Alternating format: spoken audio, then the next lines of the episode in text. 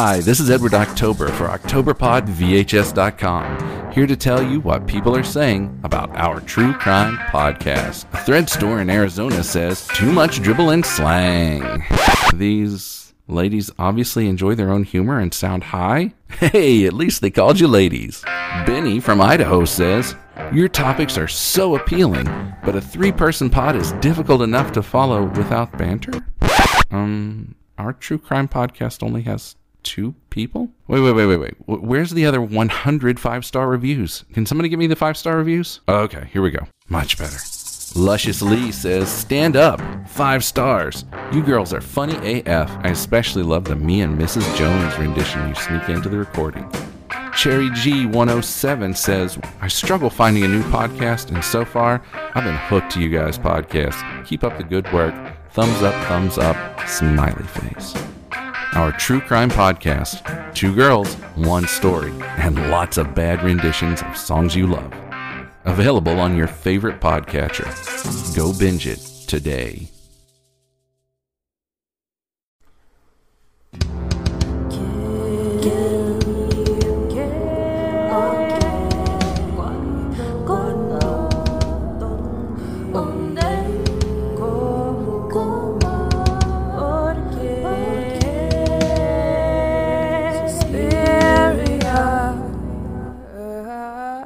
Glamurosa, rainha do funk, poderosa. poderosa. Olhar de, de diamante, nos envolve, nos fascina, agita o salão, balança gostoso, requebrando até o chão. Se quiser falar de amor, fale com o Marcinho, vou te lambuzar, te encher de carinho em matéria de amor. Todos me conhecem bem, vou fazer tu vibrar no meu estilo, vai e vem. Minha catita doida, vou te dar beijo na boca, beija teu corpo inteiro, te deixa muito louca, vem, vem dançar, empina sua popozão, remexe gostoso, vai descendo até o chão. Uh! Okay, thank you. Can you speed that up so I sound like a a, a robot, a clown? Yes. Mm-hmm. Uh-huh. Thank you. Last time we did made a request, I didn't speed you up, and I will not again. Anyways, great. that was great though. Oh my god, guys! Hello. Um, shouldn't even address it. I should address it. Okay, this was a song by the Nice. What is Hurricane 2000? Hurricane 2000 it was a, a record label. Oh, it's a um, label. Okay. It, it's still a record mm-hmm. label. Um, and it was created by what's his fucking name? I remember his wife's name. Anyway, him, the dude from okay. uh, Furacão 2000. Oh, yeah, it was a record label made for MCs and uh, funk singers. Funk singers so yeah. funk in Brazil is basically twerking music. It's not. Mm-hmm funk like the rhythm yeah. that we have here. Yeah. Um so I think it like began in the 90s maybe. I mm. remember like listening to a lot of songs growing up. So I'm assuming at least like 97. Mm. But uh, it's probably older than that. Yeah. Um yep. So that's it. And uh, we sang Hurricane a song from MC Marcinho, an artist signed by Hurricane 2000 because I delayed this week's episode because of the hurricane that never came towards my direction. We prepared for it. We washed the dishes.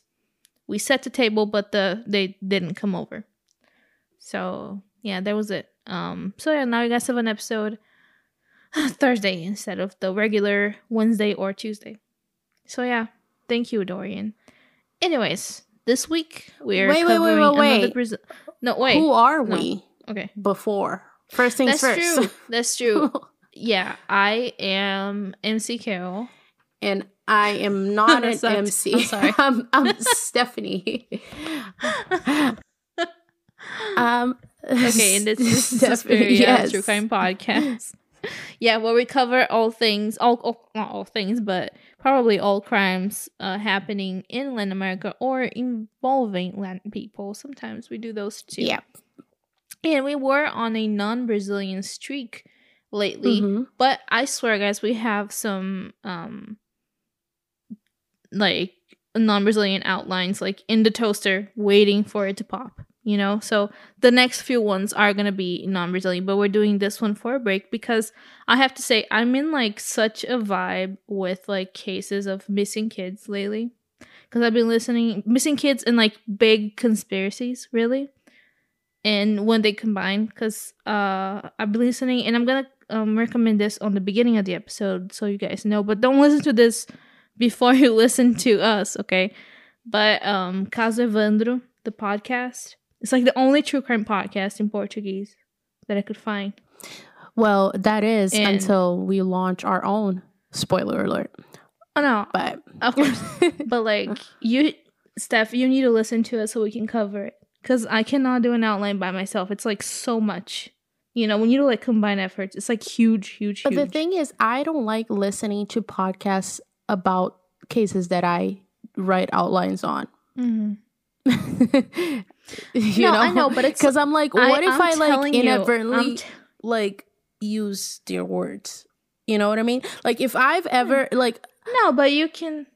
like um you guys don't know which outlines I write or which outline Carol Mhm. writes or which outlines we both write. Yeah. But like with my outlines, if I use someone else's words, I Mm-hmm. I'm not doing it on purpose. It's like completely accidental. Yeah. But like I'm terrified that I will like listen to a podcast or watch something that's not like a documentary and like accidentally Mhm. plagiarize that cuz I've done that like when Yeah. I thought that I was a songwriter, let me tell you, I used to write so many songs that I would later find out were like basically a ripoff of songs that I liked. So I'm just scared. No, but so let's do this, okay? Listen to the podcast. I'll write the outline. I'll make sure there's no plagiarism involved. Okay. Just so we can like talk about Okay. it and you know Yeah. Like exactly what's going on because it's big, big missing kids, big, big conspiracies. I'm talking conspir tons of plot twists, and we will maybe cover it because also it's like so big that it's like it involves so much. But anyways, if you are a Portuguese speaker, don't have to be Brazilian, but if you kind of understand Spanish too, you can probably slow it down and understand Yeah. it. It's what I do with Spanish when I'm researching um, cases that are not in Portuguese. Anyways, this is too much um, in my non-Spanish speaking brain. But anyways, uh, if you know how to s- understand Portuguese, you can listen to Caso Evandro on like every single um, platform out there. Is a season of a podcast called Projeto Humanos. Projeto Humanos. And definitely, I'm saying, I'm like seriously recommending it, guys. Listen to it. And I, anyways, I did this, I chose this case to do it today. It was like in my mind for like, you know, years. But because I'm like in this vibe of like talking about big conspiracies, and I just want to get this energy out of my system, basically. And that's it. So, without further ado, today we're talking about the case of Lucas Terra which is just immense too. It's like a big, huge case, which deserve. Let, let me just say this: it deserved to be bigger than it actually was, and it was already pretty big. But we'll talk about the conspiracy elements involved in it once we get to those parts of the story. Okay. okay. Okay. Good. Okay. So, first off, before we start, I want a- I want to ask you guys to right now write us an iTunes review. Okay. I was asking, you know, but now I'm literally like demanding it. This is an order. Go write us an iTunes review if you haven't already. And I mean, if you don't listen to us on iTunes, you can still do that. Like it takes literally five seconds. Or you can do like me that I, I actually have like five episodes, five, like five podcast apps on my phone Mhm. and I listen to like I use every single app to listen to a different podcast so I don't lose my place on them. So I'm listening to Caso Evandro on Spotify and like the different ones like on different platforms and stuff. Because you lose your place. You can only listen to one episode at once on each Exactly. platform. That's right? very smart. yeah. I uh s- so I go. listen to us on Podcoin. Um, if you guys don't know, Podcoin is like a an app where you can listen to podcasts and like you get little points and you can exchange them for gift cards. But I've listened to a lot of like There you go. episodes and I haven't made it to one gift card. Anyway, and then I listen to last podcast, obviously on Spotify. Then Mhm. like I'll listen to like a random podcast on um Google Play Music. But typically, what I do is I Mm-hmm. download all the episodes of, let's say, if I'm listening to Suspiria, if I'm listening to Suspiria, download all the available episodes on iTunes and just put it on my iPod. And then I can just listen on my iPod. Bin- binge listening. Yeah. So, So, anyways, once now that you had enough time to write us an iTunes review, that's how fast it is. Uh, this outline is based on articles from G1, the Linha Direta episode done on this case, and a video by Freak TV. Freak TV is like a really good. They have like a good um, true crime series mhm. again for Portuguese speakers, and they are like really well researched. And this is the first time we actually use them as a source, but I will always recommend them if you are a Portuguese speaker and you like true crime because they cover a bunch of other cases like really well. Is So, Freak TV the the channel um that yes it is. I just looked it up. Yep. I was gonna Yeah. say, is that Willy Wonka's channel? Because I Willy fucking Wonka, love dude, Willy yeah. Wonka. I remember like I have watched him like for at least ten years now. too. I'm like, Oh my cha- God. that YouTube channel sounds like so familiar. Yeah. I'm like, oh, it's Media Wonka. Like I, I click on it, I'm like, Uh-huh. I recognize those eyes. Never mind, Uh-huh. it's him. It's him. Dude, the first time I saw the channel, I was like, huh. Case in Portuguese, interesting. I'm gonna click, and then I saw his face, and I was like, oh, Oh my god, he's You still know? dating Like, it was such a pleasant surprise. That's so amazing. Yeah. That's cool. Yeah. Anyways, guys, this is too much. Anyways, excitement. So right off the bat, okay, I'll start this by saying that um you guys need to know that this case is more or less solved, but it's still open. So there are there is an official narrative for what happened. However, more than likely, it's not the full and complete story. We'll get to those parts and we'll say it. Like you'll you'll know when the true like narrative ends and when the quote unquote conspiracy be- begins. You know when the well this is not sure because it's not done in legal terms yet. Does that make sense? Yeah. Like it's it's not done and over. So it is probably going to be very soon, and we will let you know probably on an episode of Breaking the Format. Which we don't. I think I don't think we will have a Breaking the Format this week because not enough things have happened in the world in this one week. So. So Lucas Vargas Terra was born in Salvador, Bahia, in on October twentieth, nineteen eighty six. He was a 14 year old boy who was the youngest of three brothers, and he was very loved and close to his family. He was young, but he was a very serious person. He had a really, like, you know, serious, like, poker face personality. Just like me. And he was very, uh, That's a lot What? like me. yeah. He was very religious and very driven. But we'll put a pin on that and go back to that later. So he and his family were from Bahia, but they didn't live there all his life. His mom, Marion, lived in Italy actually, and the whole family had a plan to move to Italy very soon. But um, in the meantime, Lucas lived with his dad and his siblings in Rio. So, with this big move in the horizon, the family decides to rel- relocate from Rio back to Salvador in January of 2001 to spend time with family and tie up some loose strings, probably. So, that is actually very common that, like, the one parent goes first and then, like, the rest of the family follows. Like, I've seen that happen more AKA often me. than not. Huh? AKA the story of my life. yeah, like you know, I, I feel I feel like it's more common for a family to come like in pieces and bits Yeah. rather than like the whole family to like m- immigrate at once.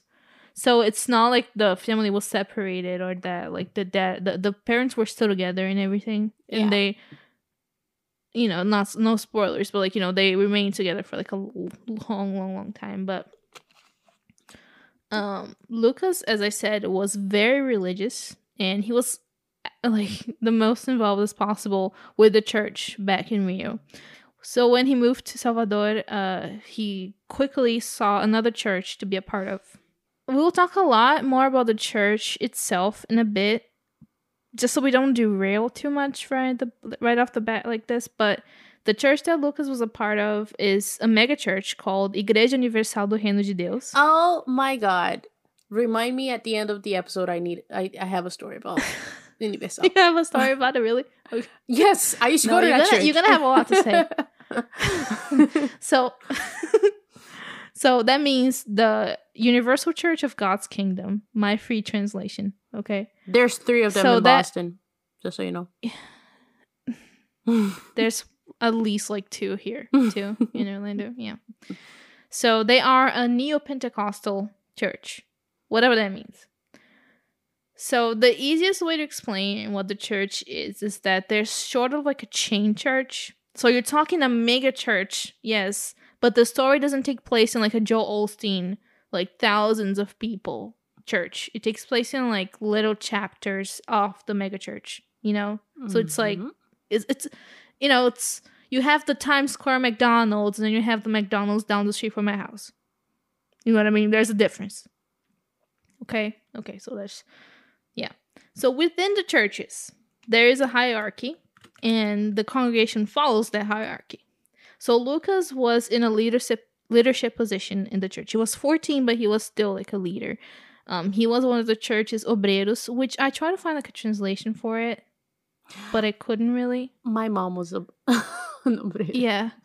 So basically, they're like they like volunteer for the church and like Mhm. they help like set up the ceremonies and like organize everything. It's Mm-hmm. basically like an idiot that stands there and does whatever the pastor tells them to. They work close together with the pastors and sort of like assistant jobs. Yeah. Like what I found, there's like sort of hi- uh, hierarchy like in between the obreiros too. Like some of them are like better with the pastors than others. Like some of them will clean the bathrooms and some of them won't clean the bathrooms, kind of thing. Yeah.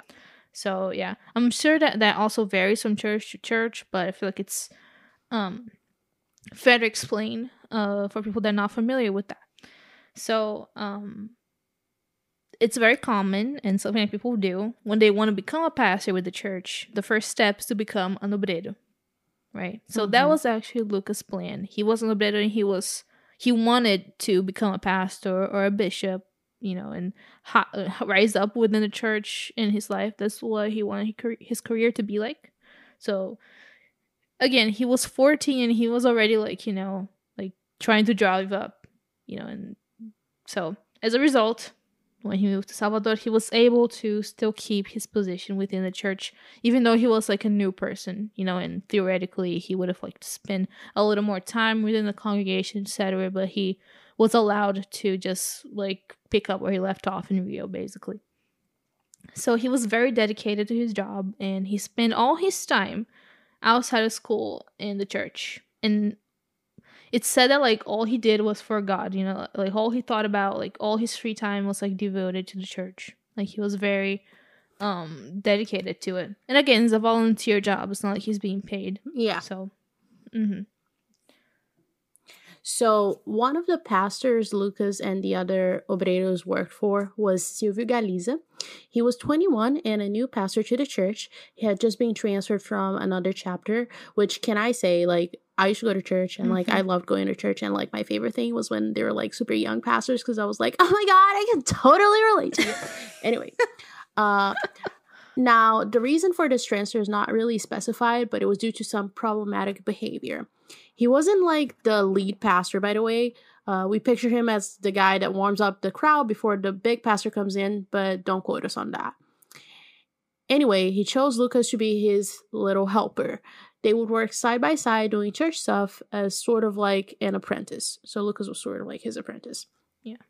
I mean, I have like the thought. I didn't see this anywhere, so again, don't quote us.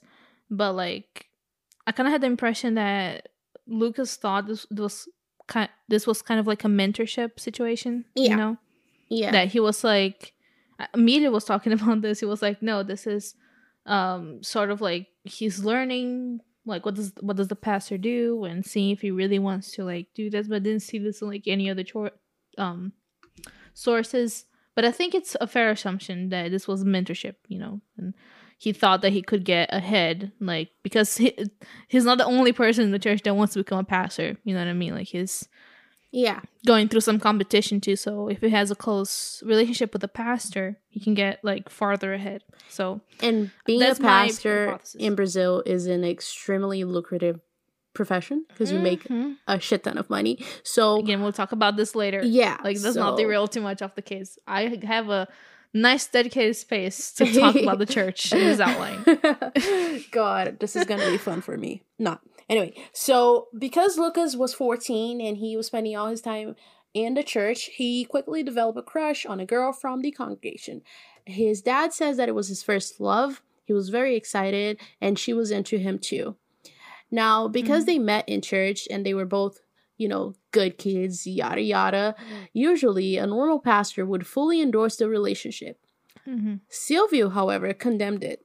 He was jealous of Lucas and he didn't even try to hide it. He was always on Lucas, monitoring his every step. He didn't even like it when Lucas interacted with other people, especially girls. Witnesses said that it was known and the congregation noticed that the pastor was kind of unusually close to Lucas. He was obsessed. Lucas's girlfriend was actually kicked out of the church. That's how far Mhm. the obsession went. Mhm. She was like humiliated, persecuted, like out of the church, basically. Yeah, you- Yeah. You, do you do not want to be kicked out of the church. I've I've seen that Mm-mm. happen. It's not good.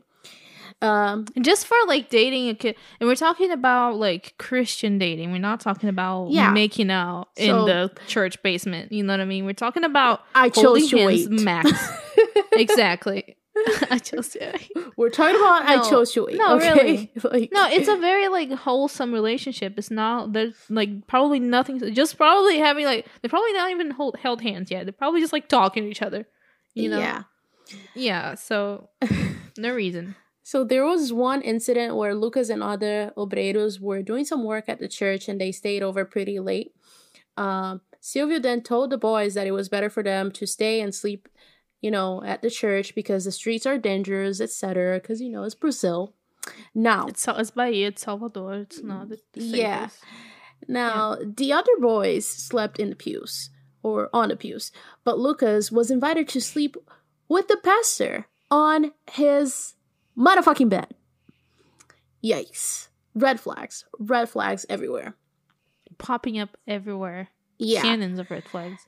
Now, it is fair to point out that his dad didn't know anything about this.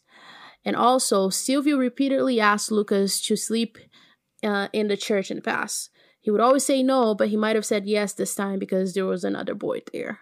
The congregation didn't like that at all. Obviously, it had reached uh, it all had reached the years of Silvio's superiors, and they decided that it was time for another transfer. The keepers, anyone? The keepers. Catholic. Yeah, exactly. Same thing. Same thing. Not to speculate too much, but we wonder what was the reason why he had been transferred the first time. Anywho, he wasn't a pastor at that chapter anymore, but they couldn't keep him from attending the church as a civilian. And that's how he kept close to Lucas. Creep.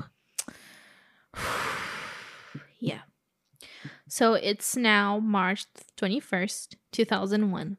Lucas is hanging out with his friends outside of the church when someone starts calling his name from the other side of the street. It was Silvio, obviously. So he's like calling Lucas, like, you know, come talk with me or check something out or something, anyways. And so he says goodbye to his friends, and they're like, red flag, dude. You've been here for literally two months. Don't go into an adventure with some crazy, creepy stranger. Like, you don't know how to get home by yourself. Like, you don't know which bus is your bus. Like, he was new in town, anyways. Like, he he has no idea like how to, like, where things are and you know what neighborhoods are which neighborhoods. So it's unsafe for him to be out by his by himself. And they know that that guy is kind of like sketchy. So, but the friends are like super wary of the situation. But regardless, Lucas decides to go and see what the pastor was up to. Because teenagers don't listen. Like, Yeah. I mean, Silvio wasn't by himself, so he was with another pastor. So one could say that he might have that Lucas might have perceived the situation as a lot less dangerous than it actually was. So again, he's trying to get some leverage within the church, you know. And who knows, you know. Soon after uh, Lucas met with the pastors, the second pastor left and left um Silvio and Lucas by themselves. So Lucas and Silvio got in a bus. Uh, on a bus. Is it on a bus or in a bus? Got on a bus. On a bus. Yeah, cuz English doesn't make any sense. Yeah, um, because on a bus kind of implies that they're like sitting on top of a bus.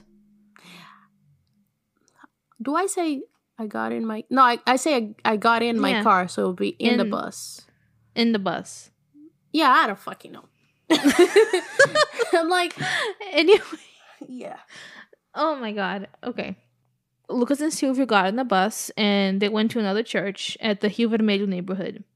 There, Lucas called his dad from a public phone to inform him of his whereabouts. He was the kind of kid that was always calling, like he didn't have a cell phone, but he would always call to see to say where he was going and if the plane like changed, like if he was going to go to a different place after that, he would have called his dad again to sell, just tell him, or that, or if he was going to like stay the night, he would have called his dad to tell Yeah. you know what his plans were. He told his dad that he was he had made a church with Silvio because they were like going for like some kind of like prayer night kind of situation, and the dad was like, "Okay, prayer night, whatever," you know. So let's point two things out. So first, no red flags were raised by the dad because he didn't know Silvio was obsessed with his, with his son. He didn't know about the whole situation that he- um Lucas had slept in a bed with him. Like he didn't know about that. He he literally just thought your son was like going to church and that's like the safest place, you know? So even if he knew that the guy was kind of sketchy, like he's going to church, like whatever, it's safe. And second, Lucas probably didn't think the situation was strange because a prayer night is exactly something that obreiros would do. Like this is uh, I consulted the Wikipedia page for the church and it, all its lists like on obligations that obreiros have to do is like pray and speak in tongues and like you know reach out to people and pray for people and help pastors praying like it's all to- with prayer so this is probably something that lucas did pretty often as an obreiro I mean, yeah. you know more about this stuff than i do but like it and it's it seems super ordinary like, like prayer, night, prayer nights are very popular in like every Protestant church in Brazil. Mhm. Like we when I lived with my grandma, we held like a prayer night at her house like every Wednesday, I think, every Wednesday night. Mhm. Um, and it would like rotate different houses. Like every night, it would be at a different house. Mind you, we had to go to church service, and then we had to have prayer night. So it was like praying on top of praying. Anyway, i'm so glad my parents religion is just you do whatever you want you want to come you want to come that's cool that's cool if you don't want to come that's cool too you do whatever you want hey, at least I don't belong to Yeah. my great aunt's um, church where women can't wear pants, makeup, or cut oh. their Oh. hair. So, oh that kind of person yeah, my great aunt has Oh. like disgustingly long hair. And she Oh. would completely pretend she didn't know me if she ever saw me wearing makeup. She would just act like she never met me. so, yeah. oh man i love religion anyways back to lucas lucas didn't come home the next day after he he went missing basically. So carlos's dad goes to silvio to check on lucas. Silvio tells him that he dropped lucas off at a bus stop in the neighborhood of pirituba the previous night. And you know who knows where he went after that. Except that that wasn't where lucas had said he would be at the previous night. You know, he was at the previous night. So now that dad's starting to panic just a little bit because he's like, I have no idea where my kid actually was, you know? This guy says Pirituba, my kid said Rio Vermelho. Where is it? So, yeah. um, in Pirituba, no one had heard of him, and also in Rio Vermelho, no one had heard of him. So, so Carlos informed the police, and the investigation starts. However, the dad uh, spearheads his own search efforts. He's like going all around town, trying to see like all different churches to see if he was there. Because also, um, Lucas was new in town. Again, it could be that he didn't know where he was. That he Yeah. thought he was in Vermelho, but he was actually in you know whatever.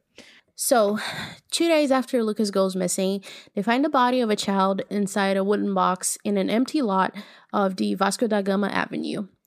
It was carbonized, completely burnt. Carlos couldn't bring himself to do the identification. So a friend did it and said it wasn't Lucas. Investigators opted to do a DNA test, and since it takes a while for the results to come back, several things happened in the meantime. First, the search for Lucas didn't stop. The media shared his picture, and there was a couple thousand reais reward offered for anyone who held information on his whereabouts. So, since Carlos was still doing his own investigating, he decided to talk to Silvio again for some insight. That's when he contradicts himself. He says that he had dropped Lucas off at a bus stop in Rio Vermelho. Dun dun dun. So, of course, Carlos tells the police that this dude is acting suspiciously. Police question Silvio and gives him yet another and he gives them yet another version of events. Can you believe this that guy like, Like he can't even keep, stick to his story. What a fucking moron. yeah. Another thing, well, it's a good thing that he's a moron because then that's how people get caught. Anyway, another thing that happened is that investigators had found this case to be very hard to investigate. They had tons and tons of fake leads, lies being told left to right. Everyone connected to the church would say things that didn't match up, and it was completely crazy. The media was also persecuted by the church. There was a missing kid, and they were just trying to report facts, not even launching big investigations or anything, but reporters got death threats regardless. Mhm. Carlos and the rest of the family were also threatened, and a friend of the family got threats so serious that he had to be put on witness prote- on a witness protection program. Yeah. And I mean, it's reportedly said that the congregation, like people from the church, were like instructed to lie about the case. Which wouldn't surprise me. yeah. No, because I mean, to think about it, uh, Lucas was someone that everyone kind of knew about. First, because he was so dedicated to the church, and second, because he was kind of a part of the scandal. He's the guy that slept in the same bed with the pa- with the pastor. You know, Yeah. he's the reason why the pastor got transferred, and the whole girlfriend thing. It's like a lot of things revolving things revolving around him. So, just saying that story to the police would kind of be damning to Silvio, right? Yes. So people didn't want, um, someone didn't want people to talk. So I'm saying. I want to pref- like say one thing before we um dive into the church itself. Um, we're not criticizing anyone's religion, all right? You do you, but we're criticizing the organization that Universal represents and explaining it in relation to the case. So we're not just throwing facts out there to shame uh, the victim's religion or anything. Like we're just saying that maybe circumstances are allowed for certain things to happen, and that's it. All right, all right. We're a neutral podcast. Anyways, Are we? no, we are. no, no. When it comes, like, we're not shaming anyone. We're not saying it's wrong. We're we're all. All I'm gonna say here is facts that I got off the internet. There's no secrets to anyone. There's no conspiracies. Just things that are very known to everyone. And I'm just saying it to have some context. Okay. So do you want to say it or you can say it. I can say it? Okay. Yeah. So let's use this designated five minutes to talk about the church. So everything, again, like we said here, is not opinions, but just little snippets of information that are no secret that everyone knows about. Okay. So Universal do Reino de Deus is a immense church. They're huge. They are Brazilian born, yes, but they are active in 127 countries with over 6 million followers worldwide. So this is a big church, you guys. This is huge. it's a mega church. Anyways, they Huh? It's a mega church. a mega church, yeah. So they own TV channels, radio stations, huge ass churches, planes, mansions, you name it, they own it. And they also are also kind of crooked. They have been involved with like money laundry scandals and they're known for kind of milking money out of people when they cannot really pay for it. And this is it's actual like pro um lawsuits that have been brought on them and they had to like pay some of the money back. You know, it's they're kind of known for doing that kind of stuff. It's kind of predatory the way they do it. My grandma was actually a victim of that kind of things. She because they have like a channel that is basically like infomercials for like Jesus. Yeah. basically that's what the and they were selling like these um it, dude, I remember like exactly this day. They're selling like these like towels, like hand towels, Holy like, towels. blessed- holy towels for like hundreds. And my grandma bought one. Like, and she was super like convinced it was gonna do something. She did. She, she wasn't even sick, but she just bought it. and yeah, and it, was kind of like you know they really believe like you know in the power and the healing. I remember seeing one that was they were selling like a little brick that you could put in your house. Like if you're building a house, uh, they sell like a blessed brick and you get like they sell that kind of thing, which yeah. you know you buy if you want to buy it, but like you know, it, is it worth a hundred something bucks for a brick or a towel? And speaking from personal experience, uh, I I went to uh, Universal as a, a small child. I I would say Mhm. until maybe the age of seven ish, and then from like nine to ten. So quite a few years of my Mhm. life I were spent at Universal. Even as a, a small child, they would um shame us, shame the children for not uh giving out uh tithes. Um even Mm, though we like had Children? no money. yeah. And I The chil- remember that this one Yes. time when I was, I think I must have been nine, because this is what they do. They do the ceremony, like the prayer or whatever. I don't know how to say it in English. Culto. They do the little ceremony, and at the end of it, they either walk around with a bag, uh, for you to like give your donations or they're like okay the bag is here. Everybody walk towards the stage and like give us your money. And um i remember when i was like nine i didn't have any money but i felt so ashamed that i didn't have money that i literally like reached into my pocket closed my empty hand walked to the stage and like put my hand in the bag and like open it as if i was leaving like some change but i wasn't Oh. and i uh i think the last time i went there i was 14 i wasn't like regularly going to the church anymore i went there uh they actually have like this uh big big uh they have like several of them in my hometown but the big Mhm. big uh one is like gold plated on the outside there's like there's Yeah. like gold plating on like the pillars of the church. Uh so like my sister was going through like a hard time like emotionally Mm. speaking. So we went there and they were like oh yeah you don't have money? Okay we have a credit card machine. You can just swipe your credit card and you can donate money to us. And i was like that's when i was starting to get a little bit fed up with church. Mhm. so yeah yeah they're they're very Which- predatory even towards I mean, children yeah. I mean, I'm not totally opposed like giving money to churches and stuff because churches need money to operate and stuff. And even though I'm like super atheist, whatever, but like, you know, it's it's a f- fact of the world that you need money to operate certain things, and they can use that money to help people and make sure that everything is running smoothly because it's a place where people go to congregate and like ask for help and stuff. And it's I feel like it's useful in society somewhat, but the money is being laundered. the money is being like taken out of people that could actually use the money. That i'm against that in those portions you know? And because they aren't I, I don't know if, i don't feel like a church should be that big that they can do what they did with this case. Anyways or have go back to Lucas gold plated pillars. A gold plated, exactly Like- exactly. yeah. We're, yeah we're, people are like filthy rich with money they get from poor people i just i can't, I can't i'm sorry I'll talk more about like church and money, like from my experience at the end of the episode. But okay okay back to Lucas. 12 days after he went missing, the DNA test came back as positive, and it was indeed Lucas's body that was found, which is really sad. An autopsy showed that Lucas had been bound, gagged, and raped. There was an unsuccessful attempt to asphyxiate him, and then he was burned alive, which is awful.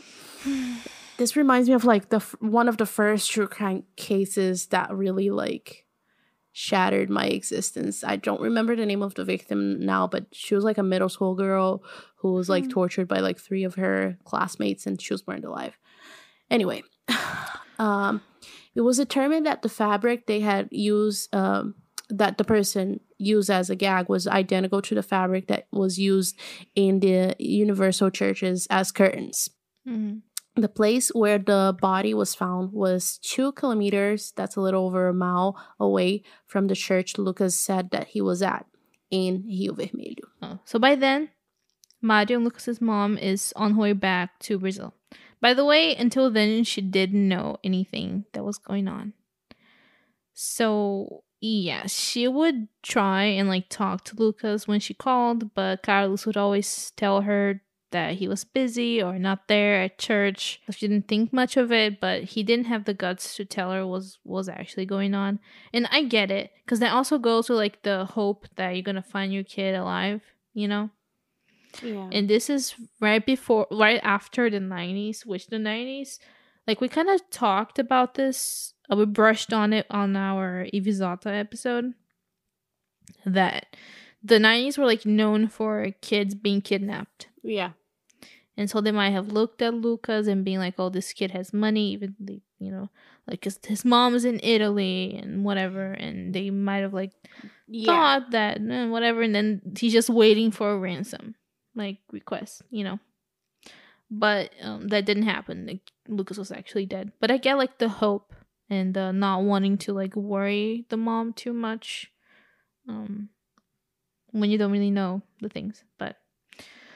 Uh, so the investigators, the investigations kind of stall for a few months, and as we said, it was a really complicated situation. Also with death threats and you know organization, blah blah blah blah blah. We get it, anyways.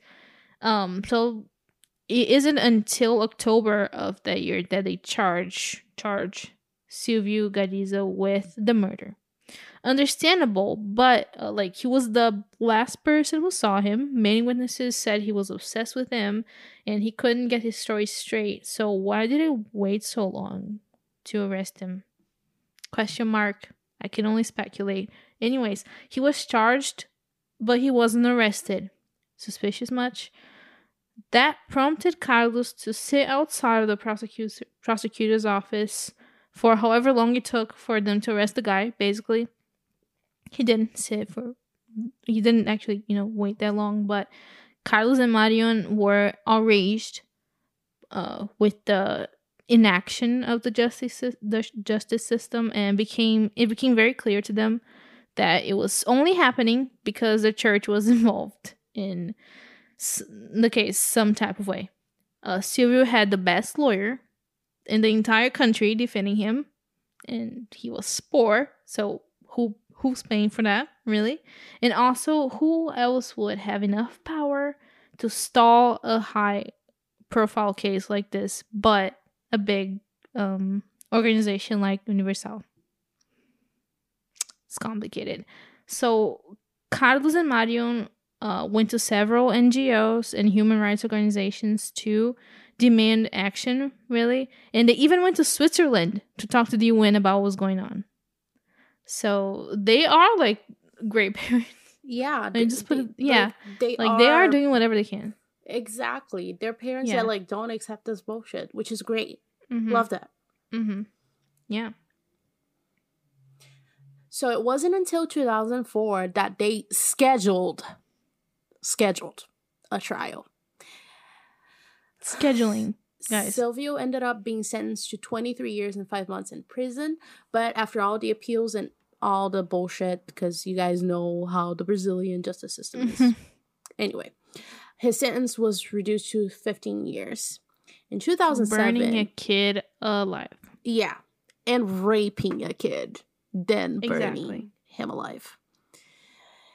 2007, the church paid a 2 million uh, reais settlement to the Terra family for non material losses, basically because they fostered a consequence free environment that allowed for a guy to do whatever he wanted in the church.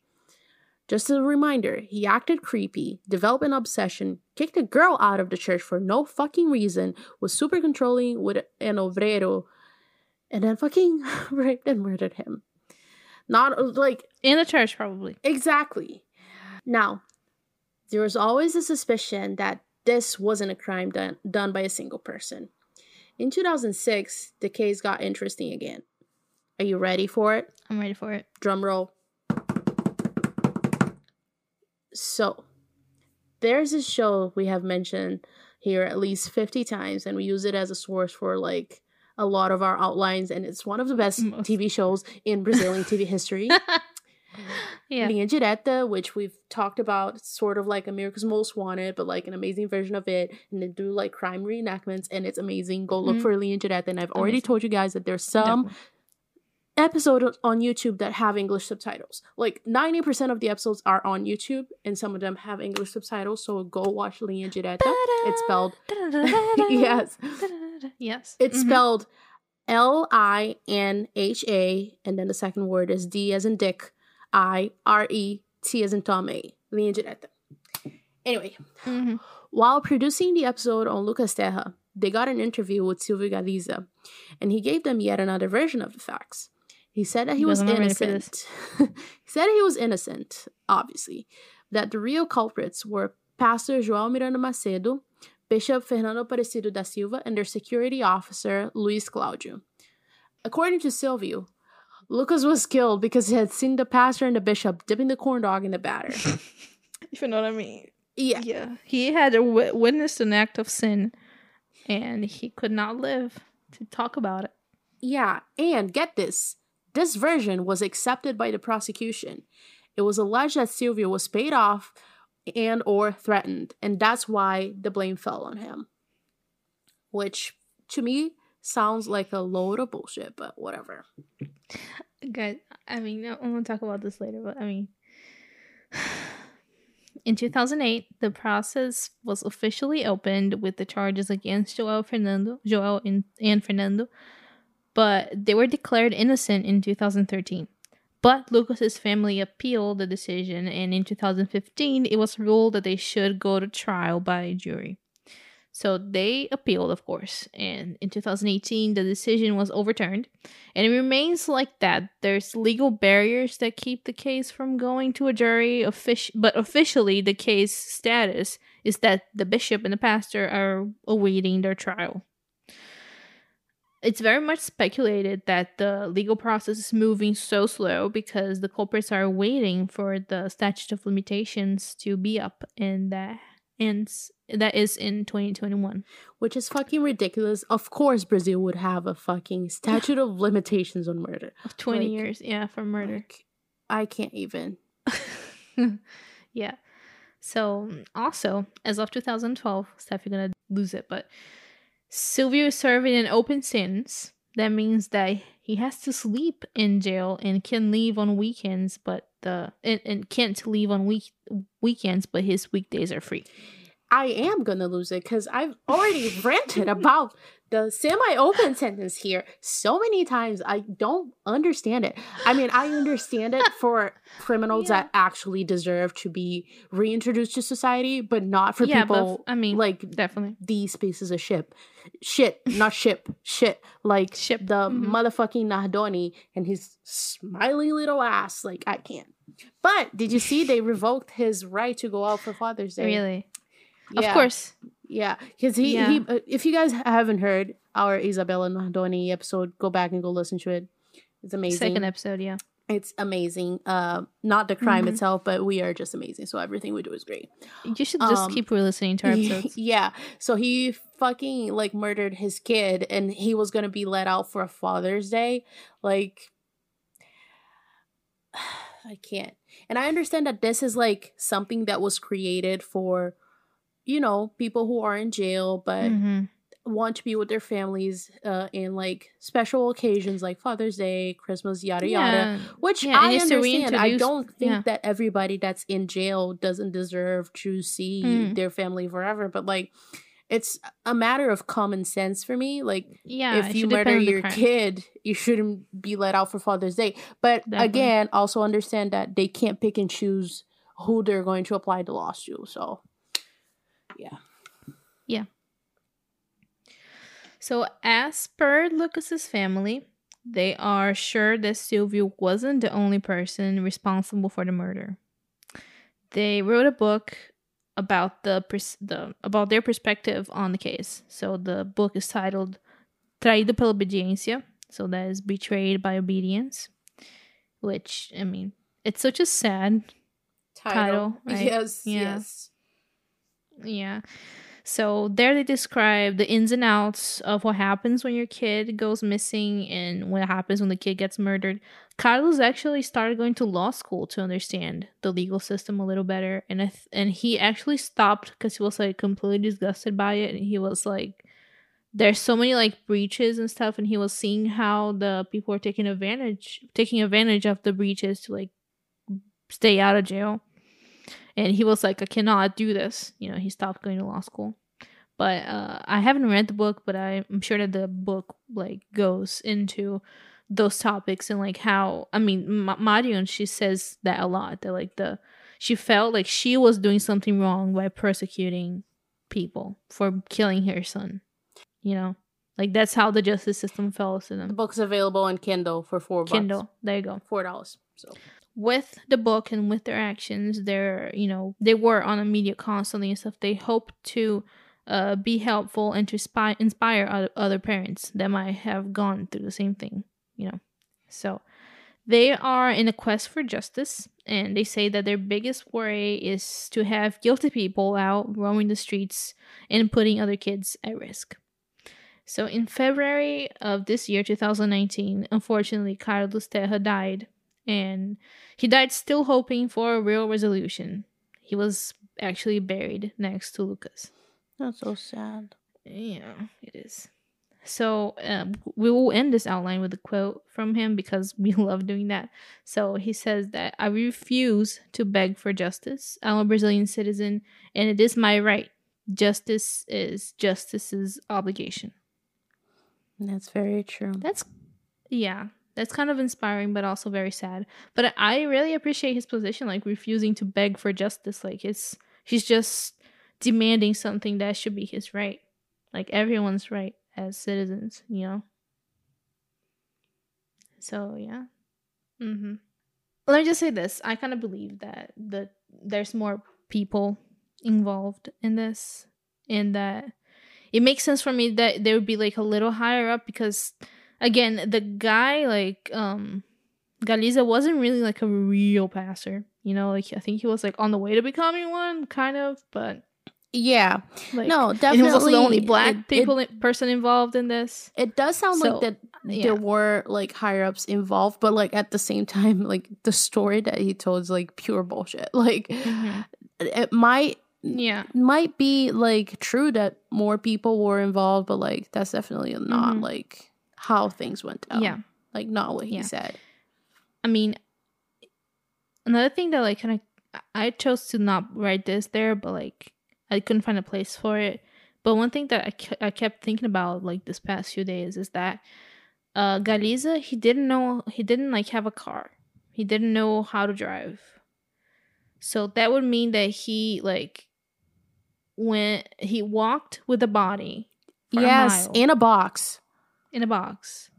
So there's no way like I don't know, it's super it's a super weird story. Like it's definitely not in all of this. Like the story is definitely not all there. I feel like we have a, a linear things of what actually happened and it all of it did actually happen, but it's not the full complete truth. You know? Yeah. And maybe he did see something that he wasn't supposed to, but again, that doesn't kind of coincide with like a pedophile pastor, you know. Yes. Yes. But I feel like it was definitely maybe um someone covered for him. I think it's more more likely that like a pastor or something covered for uh the pastor, you know. There was more people covering up and that's why it was such a big cover up effort effort, you know. I don't think they would have went that far out threatening journalists and like the victim's family and friends and like you know giving out fake leads and stuff f- just for like an assistant 21 year old pastor you know Yeah. No. i don't know But I know guess we'll, we'll never really find out what happened because Universal was never gonna let that happen. So yeah yeah, which is sucks. Hmm you said you had a story Right. So I have like Mhm. several stories about Universal, okay but I think that no, not all of them. No, I think the funniest one. So they so you know I I don't know how it is in like other churches. I've only been to Protestant churches, so I'm not sure if Catholic Mhm. churches are like that as well. But typically, Protestant churches, you have your little book of um, songs that you sing during service and whatever.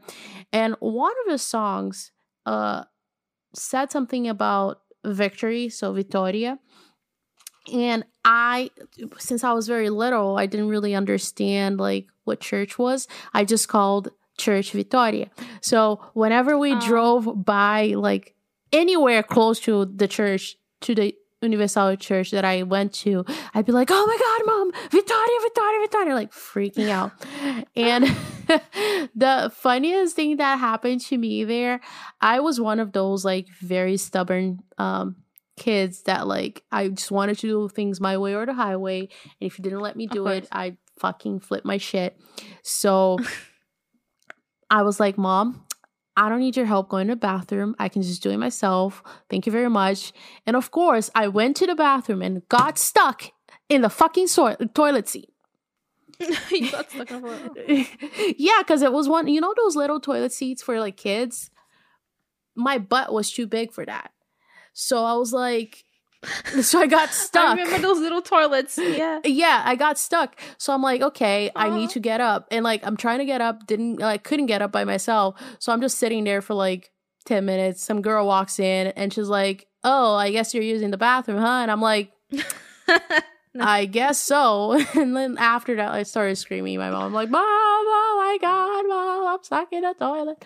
But my mom was uh an obreira and so she used to like wear the little because the obreiras uh, they wear the little like skirt suits and i thought it was so fancy because they wear like black skirts with like stockings underneath and like black uh closed toe shoes and a little blazer and i was like this is so yeah, that's cool. kind of fancy. It's like the church Yeah. elites. I was like, my mom is like fancy as fuck. I'm like, damn, mom, you're amazing.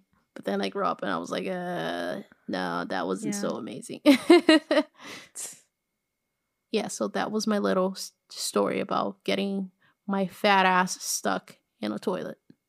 I have a toilet church story too. Tell me. Yeah. So I was a very constipated baby. Again, all my church stories they don't happen in a time and place that I actually remember. It's all me being a baby, right? So I was a very constipated baby, as I said before, and I wouldn't shit. I just wouldn't shit, you know. And we're like at a wedding or something, like someone's wedding, and I shat, and that prompted my grandma to just get up and held, hold me up like Lion King. She Oh. took a shit. Shit, shit, shit. She was so happy. It was. Oh it's still my, biggest God. accomplishment. Yeah, imagine just me like a baby. Just, I'm They're just like, picturing the I smell because Yeah. baby poop smells like shit. So. Mhm. Can you just imagine like some old lady waving around this pile of poop? like, me on this shitty baby right here. Yeah, like, ugh. yeah, definitely. Most, most definitely.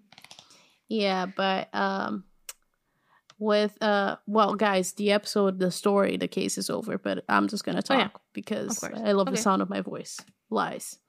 Um, That's why I have a podcast. yeah, but the whole thing with churches and like tithes and stuff like that is really fucked up.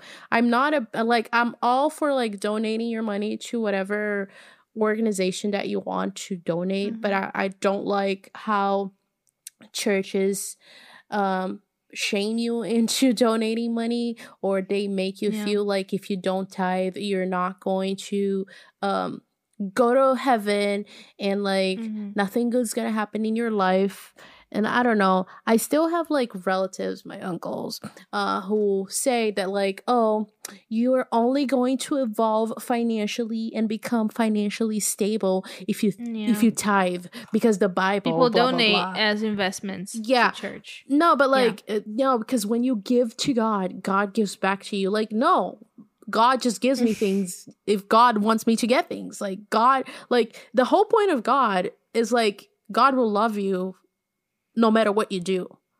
So whether no you sin, your suit jacket is. exactly, whether you sin or you don't, whether you believe in God or not, God will still love you. That is the whole point of God. So saying that God will grant me financial stability if I give God 10% of my weekly earnings, like how does that make I love sense? how there's like a fixed percentage and they still try to get more than that. They're like, yeah. I when I was uh when I lived with my grandma, like I had to tithe. That was the first and only time that I had to do it because she literally forced me. Like I had.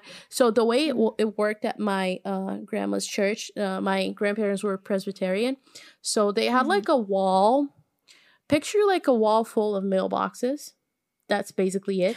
But with little Oh. envelopes with your name on them. So mine would Oh, so say know- Stephanie. Oh my. Stephanie such and such. My grandma's will say Mrs. So and so, and like yours would say Carol such and such. And then like every first of the month, you had to put your ten percent in there. So you have to like pay rent and like Exactly, and it's like about fucking. in a public Oh. place where everyone can see you.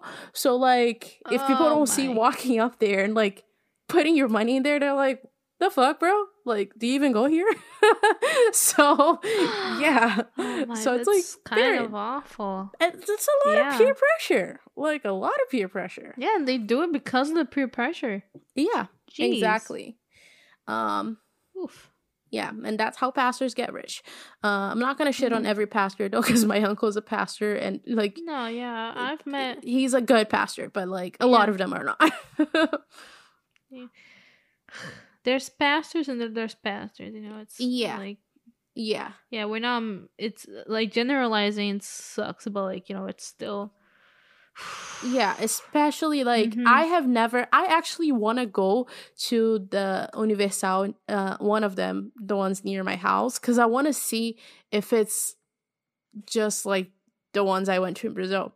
Because I went to like when I first moved here. I think I told you guys this already, but like my mom made me go to church so I can make friends, and it was very. My experience here was very different from my experience in Brazil because although there Mhm. were like a lot, there was a lot of like peer pressure at church. Like I always felt like church was somewhere where I was like genuinely happy at.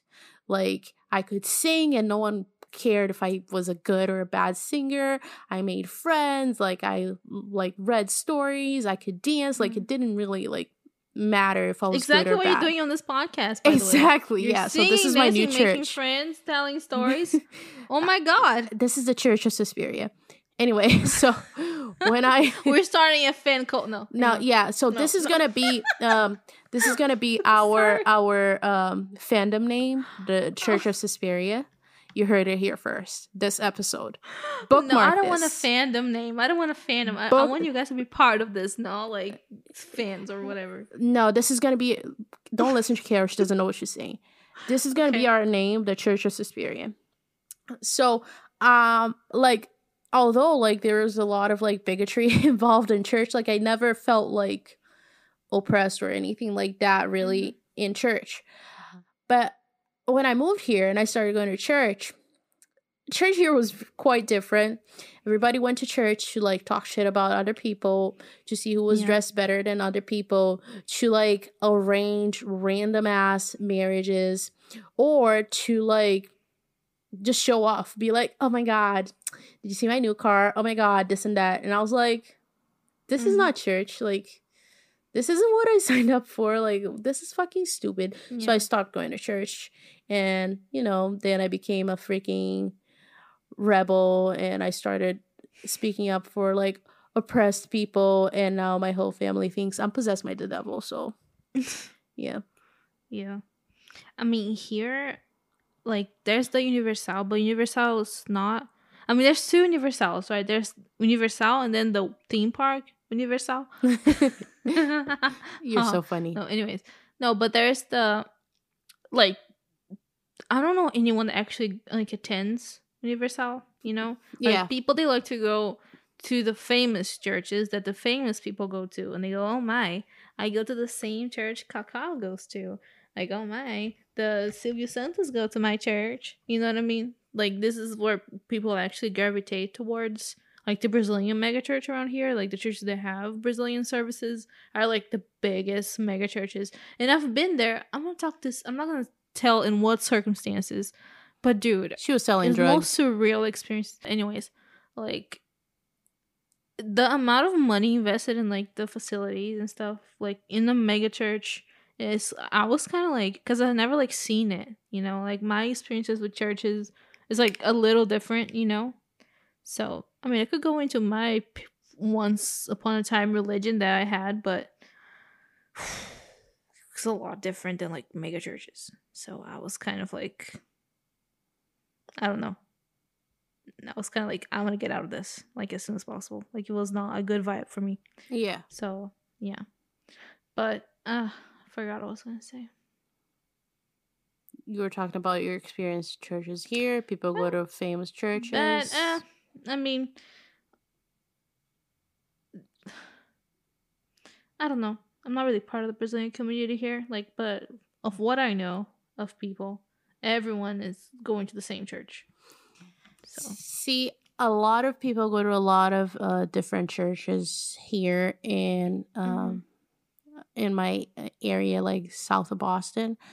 Um, there is like a somewhat like famous church around my area, but it's not like famous because like rich people or famous people go there. It's just famous because like the pastor has been a pastor there for like forever, for like twenty five years. So um, yeah, I don't really know anyone who goes to Universal here, although like the two chapters of Universal that I know are like one is like 25 minutes away from my house, the other one's 40 minutes away. Mhm. So it could be that Brazilians in those specific towns go there, but I'm not too sure. Haven't really heard of anyone Yeah. who goes there. I remember the first time I went past Universal here, and I was like, I kind of like broke my neck. I was like, what? Like, you know, because it literally looked like they had removed the building from Brazil and placed it right here. Yes, it Like, looks so bizarre. Like it. Yes, like when you so see the logo with the little hands, you're like, what is this? Like, where am I? Like, you kind of like lose it. You, I don't know. Yeah. Super weird. Yeah. Yep. Mhm. So So, anyways, I'm gonna go back to what I said in the beginning of the episode and um, recommend that you guys listen to the podcast um, Caso Evandro, the season Caso Evandro by uh, Projeto Humanos. Please do that. I know we have Brazilian listeners. Stop consuming true crime just in English if you know Portuguese. I recently started and I do not regret it. So go, li- guys. It's. I mean, I kind of knew about the case, but is it Projeto Humanos it- like os mano, pô, as mina, pá, like that? no, oh, no, okay. Projetos Humano. Oh my god, no, Projeto Humanos. Humanos. Oh, okay. Humanos, like humans. Humanos. Okay. Pro, so Projeto Pro. No, I got, I got, I, don't found know how it. To spell. Why? No, why I'm do they have Doctor Death listeners. in Portuguese? The fuck. Yeah, they, dude, they are um Yo, I'm gonna, dubbing I'm gonna- podcasts over now. I'm going to hit them up and be like, hey, do you want to do they have Doutor collab? Morte in Portuguese and Doctor and, and Doctor Muerte in Spanish, and I'm sure they have it on like every language now. They're translating. I'm gonna hit the up these people and be like, do you want to do a collab? They should translate um Dirty John and be like João Sujo. what else? What other podcasts they have? Mm. Up and vanished. Levantou e sumiu. Last podcast on the left. O último podcast na esquerda. Can you imagine like getting someone from like Taboão to like scream in the microphone? All right, shout outs this week go to Taina, Michelle, Leah, Bridget, Gislena, Kristen, and our listeners from Santa Maria, Colombia. hey, what's up, Santa Maria? Woohoo! How's it yes. hanging? Do your hips lie? Steph, please don't be very prejudiced with our listeners from Colombia. I'm If every time we talk about Colombia, we're gonna talk about Shakira, I'm out. Fine, I'll talk We about defend Maluma. I'll just switch the Colombian singer. I have plenty okay, on my All right. list. plenty. Okay, okay. All right. Um. hmm. Again, I'll re- reiterate what I said uh, when we started the episode. Now that you are almost done with this, and you're like, "What am I gonna listen to afterwards?" You're gonna open your podcast app, uh, app, and you're gonna be like, "Huh." Let me write an iTunes review for these people. Five stars, not four, nor three, nor one. Five stars, and give us constructive criticisms. Five stars. We welcome that. But um, yeah. Uh, please, please, please write us an iTunes review. We need them. We thrive on them, and we're waiting for them. You have one day. Seven days.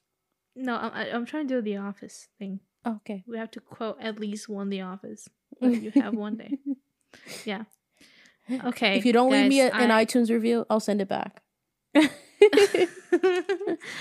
I hope you guys have a good end of the world. And until next week. Yeah. Ciao. Laters, haters. Ciao. Mm-hmm. Thank you for listening to another episode of Suspiria, a true crime podcast. If you are a creep and enjoy listening to all of that horrible information, please check out our previous episodes and write us a five star review on Apple Podcasts. And also follow us on social media. We're on Twitter and Instagram as Suspiria Podcast. Facebook is also Suspiria Podcast. If you want to follow Carol, you can follow her at Suspiria Carol. And you can follow me at eu.steph. Note, none of us post anything interesting. We do, actually. If you have any case suggestions, feel free to drop them over at suspiriapodcast at gmail.com. Or if you want to be part of this podcast, you can also email us. We promise we won't bite. Ciao.